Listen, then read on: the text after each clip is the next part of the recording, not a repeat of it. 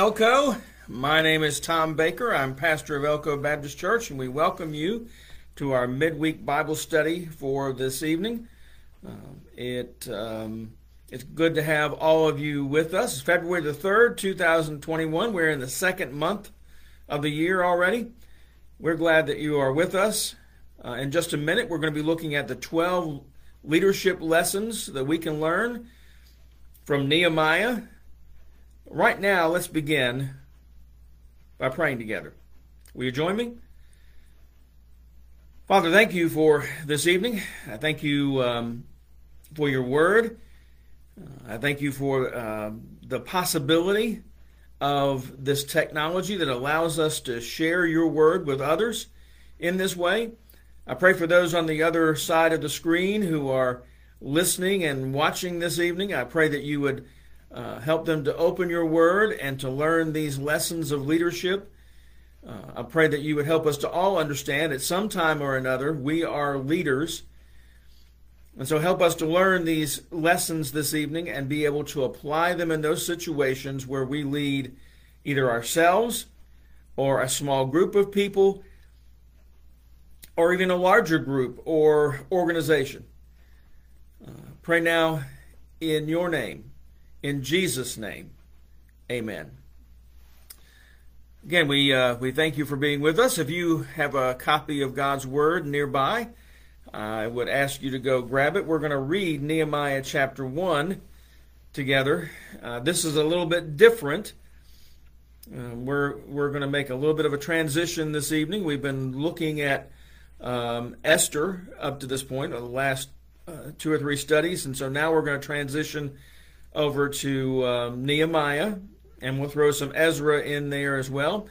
Um, and we're going to um, see in our looking at Nehemiah just how brave, courageous, um, humble a man he was.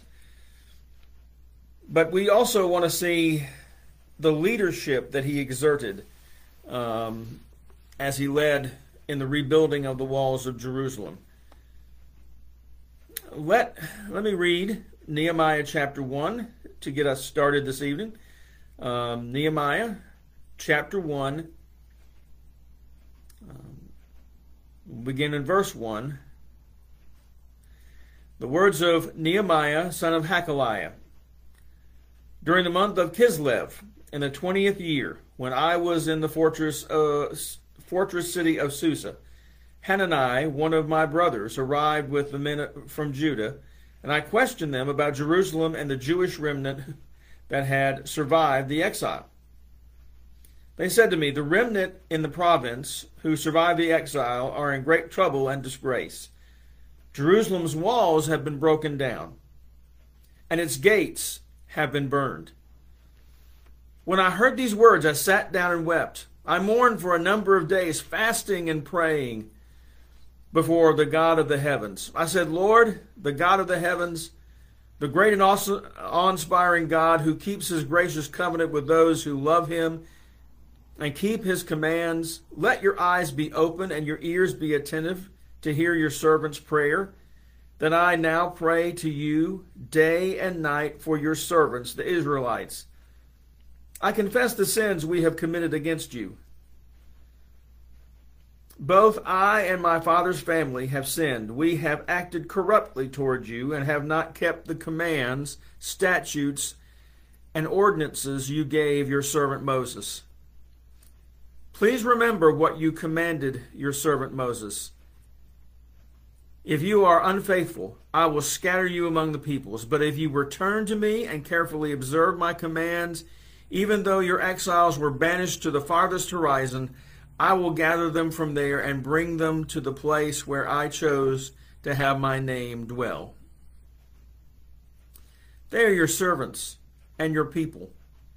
You redeemed them by your great power and strong hand. Please, Lord, let your ear be attentive to the prayer of your servant and to that of your servants who delight to revere your name. Give your servant success today and grant him compassion in the presence of this man. At the time, I was the king's cupbearer. So the 12 leadership lessons from Nehemiah. You know, true leadership is servant leadership. Maybe you ha- have had the experience of noticing a boss or a supervisor who would go about fulfilling a small task when no one else was around to see it. You know, it may be filling up a certain thing that needs to be filled up. It may be washing something that needs to be washed. It may, may be mopping a floor or taking care of something that somebody left undone. That's servant leadership.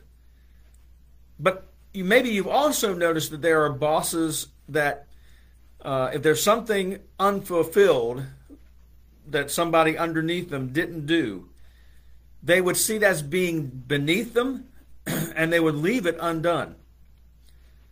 The second example is just basic human nature. It's not my job.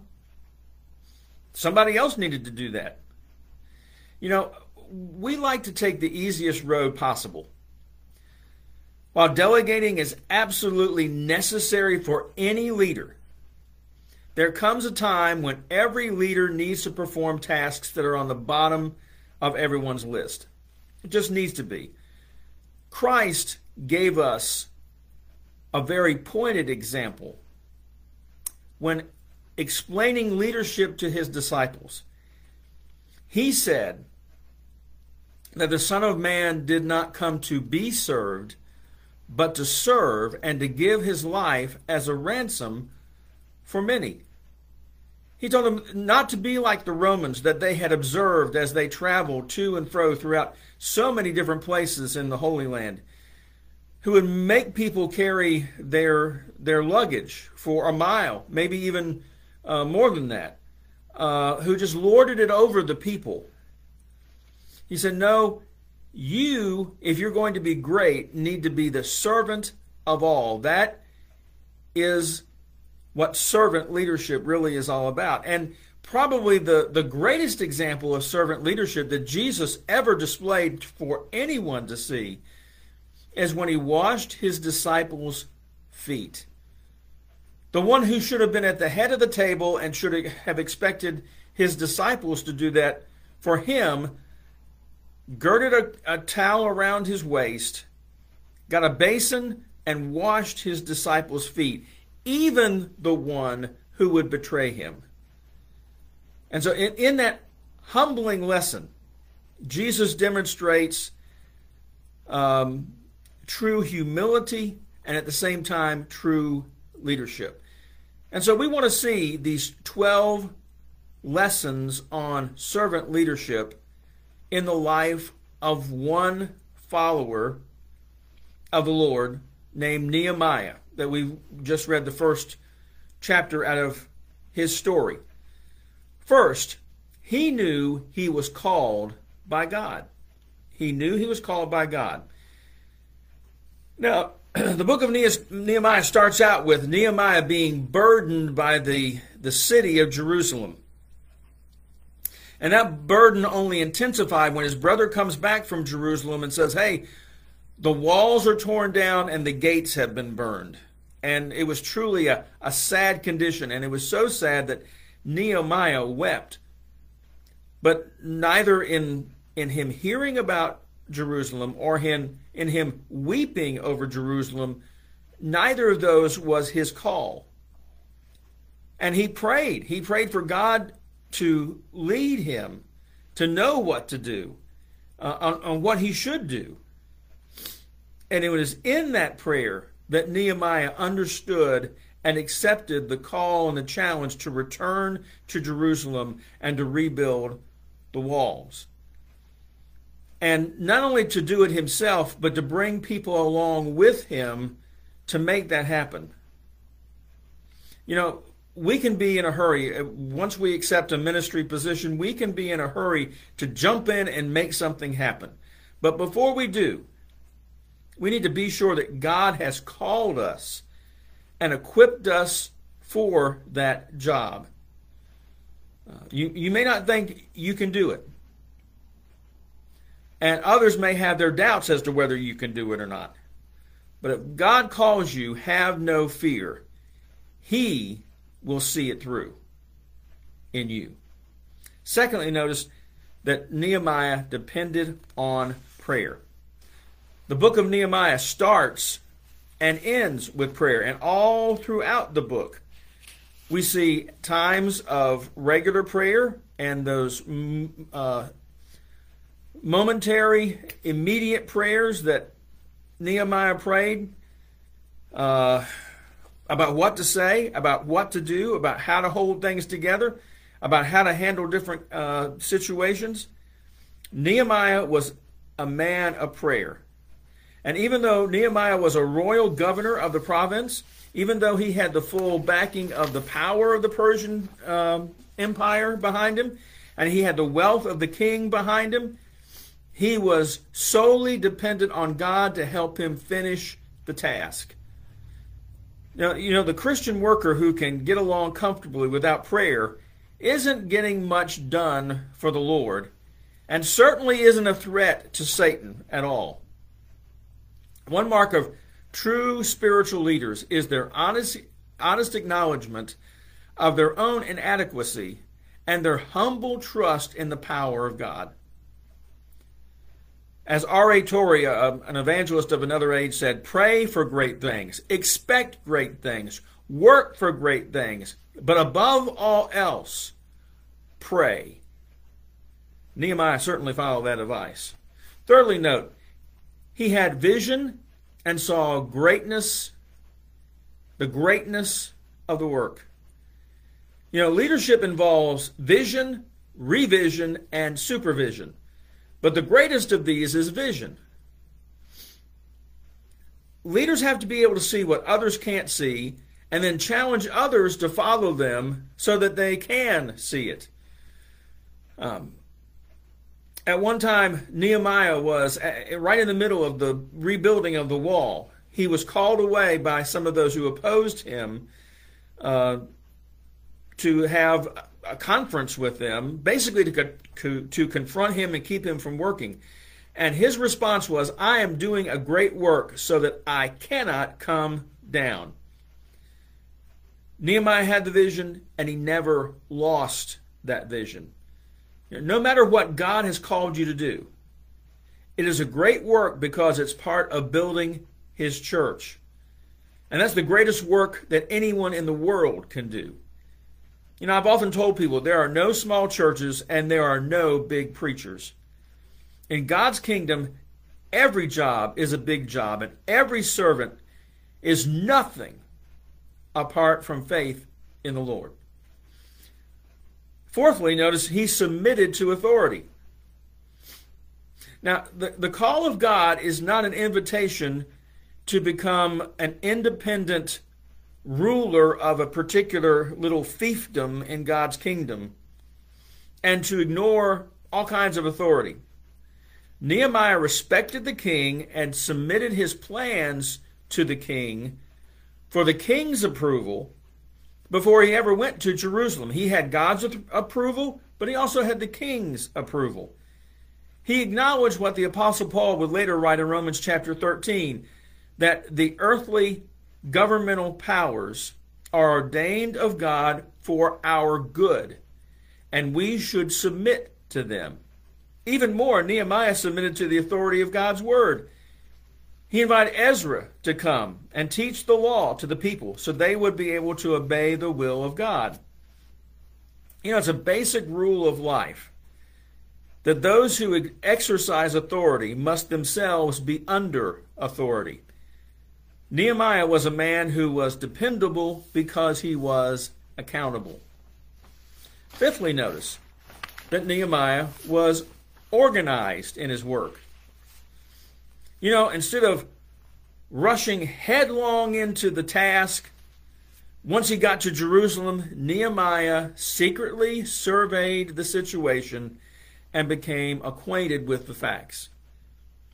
So he knew what he was talking about before he ever said anything about it. He talked with the Jewish leaders privately and told them his plan. There were, there were no press conferences, there were no pep rallies, no big hoopla made over it. He simply saw what needed to be done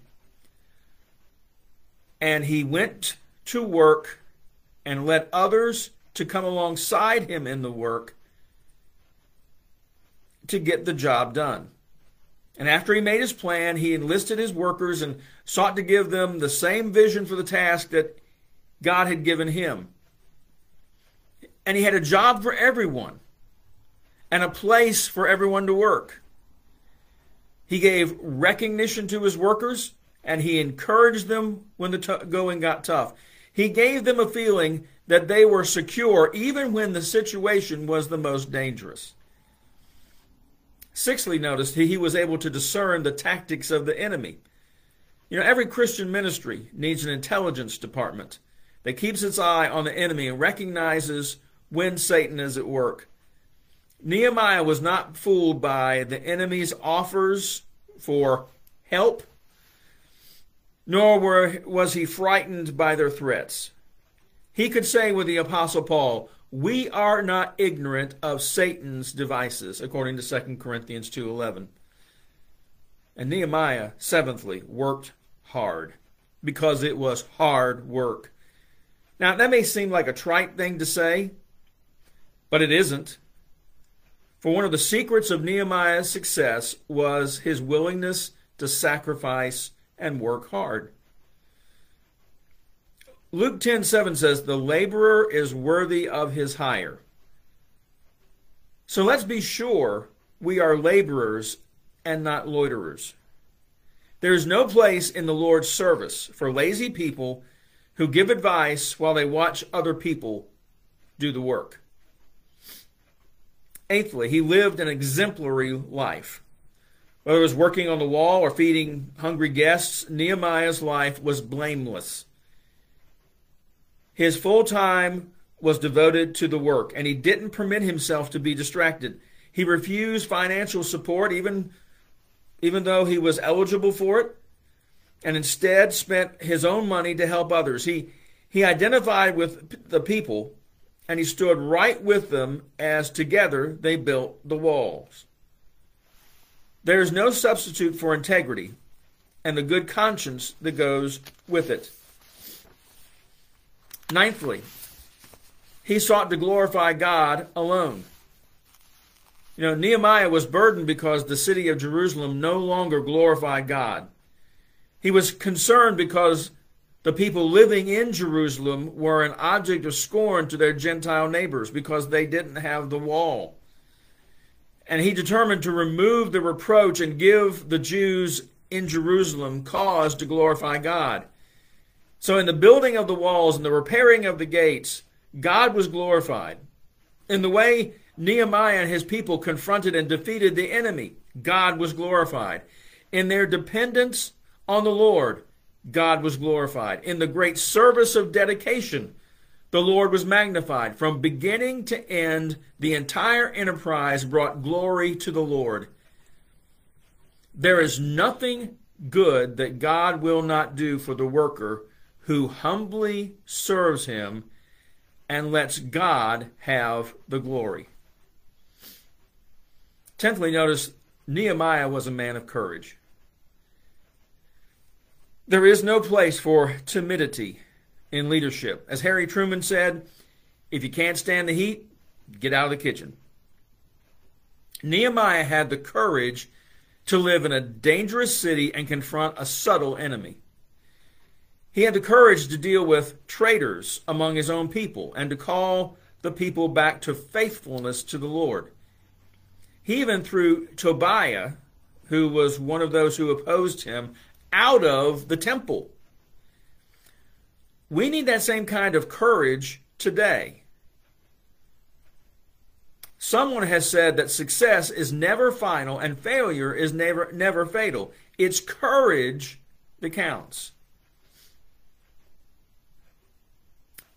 Eleventh, he enlisted others to work. Now, this may seem almost like a duh kind of thing, but true leaders don't do everything themselves. They not only enlist others to help, but they also create a climate that enables others to become leaders as well. Real leaders aren't afraid to surround themselves with people who can do some things better than they can do. Leaders don't feel intimidated by the excellence of others. In fact, they encourage it. Their job is to challenge others to do their best and to help help them to get the job done. Leaders develop other leaders because they they know how to discern spiritual gifts and the potential in another person's life.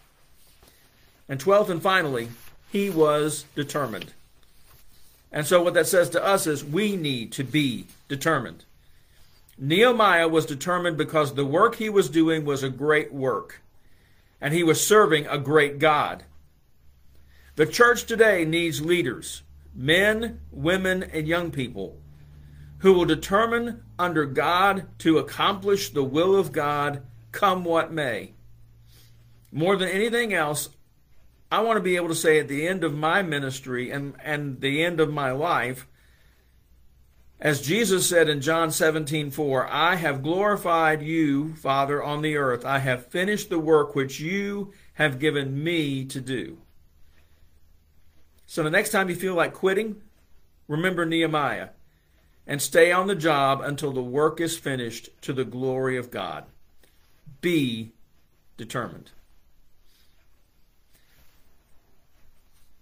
The next big work that we have to do as a body of believers because of what COVID 19 over the last 11 months has done is to come back together. And so we're, we're launching this uh, initiative um, to worship as one. And we're relaunching the initiative, Who's Your One? And that will begin this Sunday, February the 7th.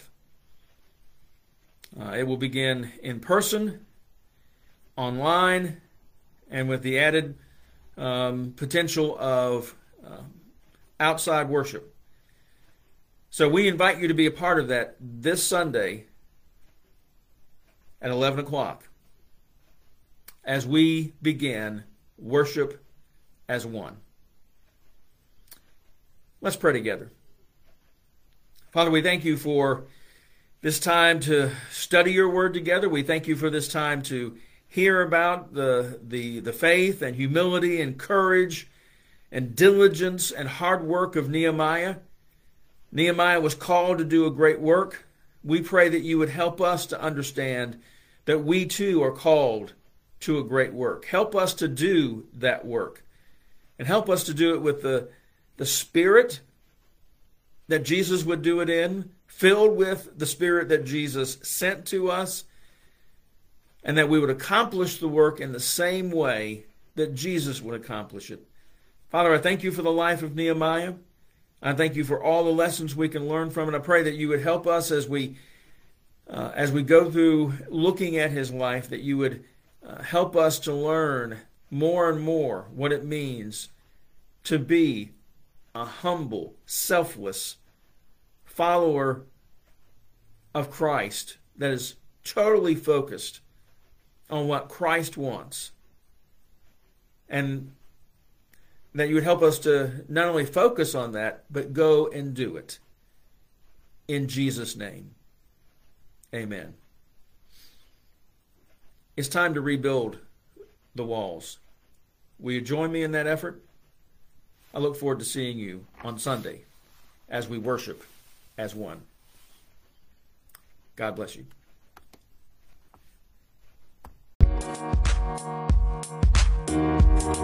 Thank you.